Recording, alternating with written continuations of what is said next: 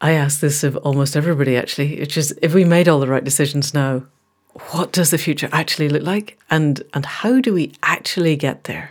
Yeah. So I've got a general idea of what I would say in let's call it 2050, what the world might look like.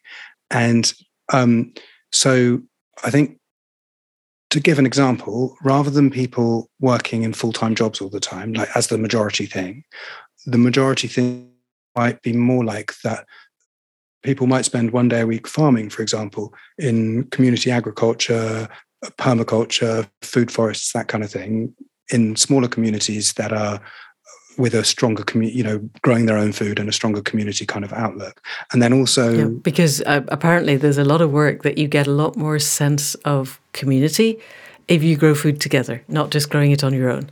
And and it's much better for mental health. Charlie said that. So so yes, so growing food together, I have a question of that, but carry on and and then there might be like one day a week working at the local factory as well that like virtually everyone does kind of thing which would be on Making the t-shirts. exactly on the cosmo local style um, uh, community owned providing for the community kind of thing and then just more variety so the with that local materials and global information system which can work for agriculture and things as well so for example if we get into this kind of mode then there'll be millions of people working to develop better permaculture processes and food forest processes and all of that. So we get it much better, and it's already reasonably good. Um, and so this is the kind of norm, and I would think like communities, maybe like village size or so, would be the norm. So there would be quite a a, a different spread of uh, population demographic spread. How do we transition to that? Uh, just before we go on, because this is, I think, this is pretty much universally accepted now that we need to have smaller groups, partly because we need to be within Dunbar's number and partly because we need to be feeding ourselves. And what interests me, and I don't know if you've thought about this, is we have megacities with millions of people in them. And we have an amount of land. And we have an amount of fossil fuel that we can possibly safely burn before we kick ourselves over the edge of of climate change beyond which there is no return how are we going to logistically get from people living in cities where growing your own food is probably dicey to villages where you can grow your own food? Have you thought about um, A little bit, and I haven't solved the problem completely, surprisingly enough. okay, because we'd be doing it if yeah, you had. All right. But um, I think if, like, so if in the scenario, the hypothetical scenario of like, well, everyone gets it now and we aim for it, then I think we could get to that kind of a world by 2050 by people getting involved in doing it right. I think one of the a serious issue and something that I kind of missed out in my book is the land issue. So, you know, there are massive like huge farms and massive landowners and spreading out the ownership of land is something that's quite hard. But there are ways of doing it, like community land trusts and um, various community ownership kind of things. But yeah, that that is quite a major issue.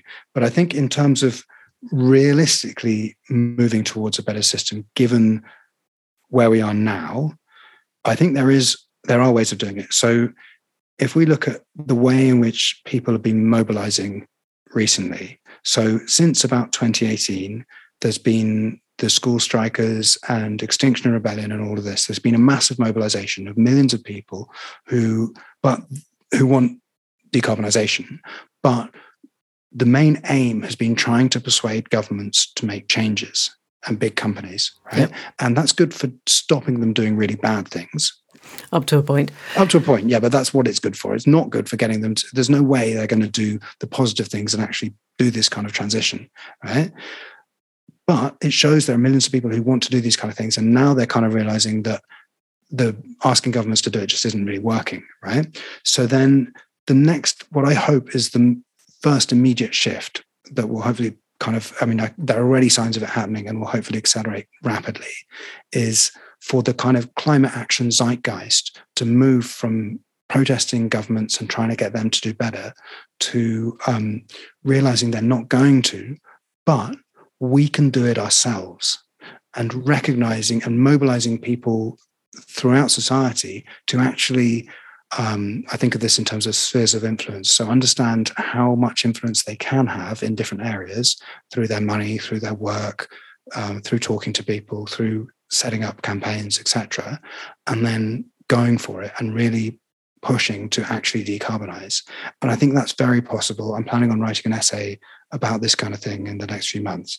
And yeah, I really hope that happens soon. And at the same time, so that say over the next five years, really get going properly and have an impact. And it's not just decarbonising, is it? It's we need to it, it, we need that everything everywhere all at once because just decarbonising isn't going to solve the breaking through other planetary boundaries issues. So we need people to get the systemic nature of it and then to have systemic responses, do we not? Yes, we do, but there are various different stages, right? So that's the first stage that can blatantly happen immediately because there are already millions of people who are mobilized to try and decarbonize. Okay, if everyone who turned up in London last weekend were to refocus. Yeah, exactly. If they were all to refocus on just trying to get it done in their communities and in their workplaces and etc., then that would have a big effect. Okay. And at the same time, then the kind of vanguard people, um, to be fair, a lot of vanguard people were there in London last weekend, but you know what I mean, would be and are already building the new system, the structures of the new system, things like all the stuff that we've been talking about. Yep. Um, and then so what I think is actually going to happen, what it would be good if that would then spread and we could have a reasonably calm transition. But I personally reckon that the 2030s are going to be a really tough, chaotic decade. And the reason why I calibrate it as being in the 2030s, I don't know when it's going to be exactly, but the um, I base the timing on the Lake Powell and Lake Mead in the States, which are um, they're reservoirs behind the Hoover Dam and another dam in the same kind of area that provide millions of people with hydroelectricity and food via ag- agriculture and water. Uh, so they're absolutely essential. And they're going to run out, aren't they? Yeah, they're going to run out. And by depending on so over two years up until last summer, the speed at which they were decreasing uh, on a linear basis would mean that all four, they've got a level for hydroelectricity and a level for providing water. And there are each of them have different levels. So there are four levels. And at that speed that it was going down for a couple of years until last summer, um, all four levels would be gone by about 2030. Right. And over a 20 year period from about the year 2000, um, it would all be gone by 2040. Right. So sometime in the 2030s. And obviously that's a massive simplification because there are levels before it and etc. But that's saying that by sometime around then, there's likely to be hunger in the States. And I've experienced hunger in the Amazon, and I don't think that people are going to go to work if they can't feed their families, even if they work. So I think it's going to get messy um, in the 2030s. So what we need, unless I don't think it's useful to give people, you know, where you put your ideas is where your energy goes. So I think can we divert off that and onto actually what people can do? Yes, yes. Because I no, think I'm we can paint to- our paint our ways through the the dystopias quite well enough. Thank you.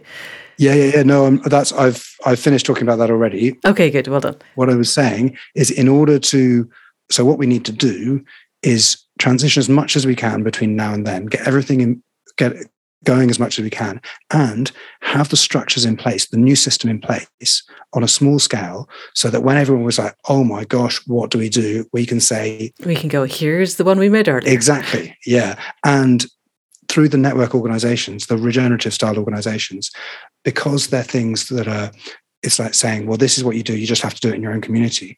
They have the potential to scale very rapidly Okay. because as soon as people are like, okay, we need to do this, they can just do it themselves.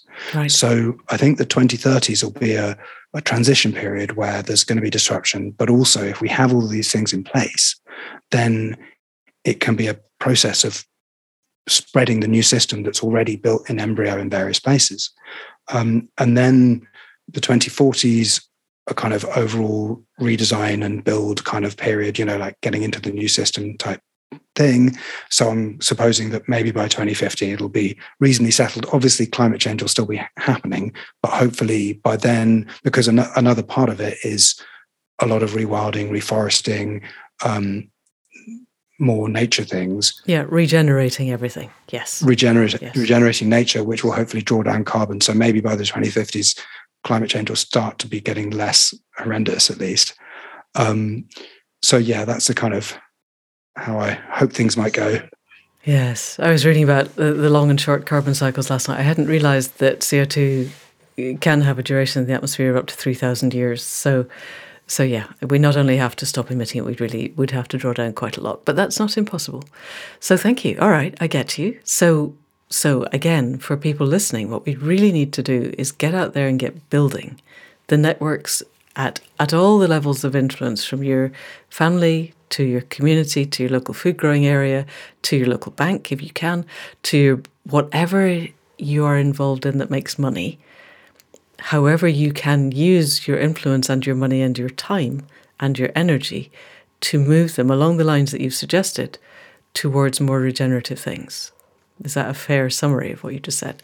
Yes, I think that is a fair summary. We need to get going, and it's a combination of doing immediate positive actions and understanding the systemic change that we can create and strategically aiming for that. Brilliant. Okay, so you and I need to have a podcast in about 18 months' time and see how that's going. Nice. I sincerely yes. hope by then the B Corps have taken on the, the Future Guardian model and it's spreading across the world. That would be amazing. Because it seems to me the number, if you worked for a Future Guardian company, even if you had not been part of turning it into a Future Guardian company, within the first week of them suddenly valuing you as a worker and asking you what do you need to make your life fulfilling, you you would be a convert. You would realize that this was a really good idea, and then that that spreads. If your work is shifting to that, then that begins to the ripple effects of that are extraordinary. I would have thought.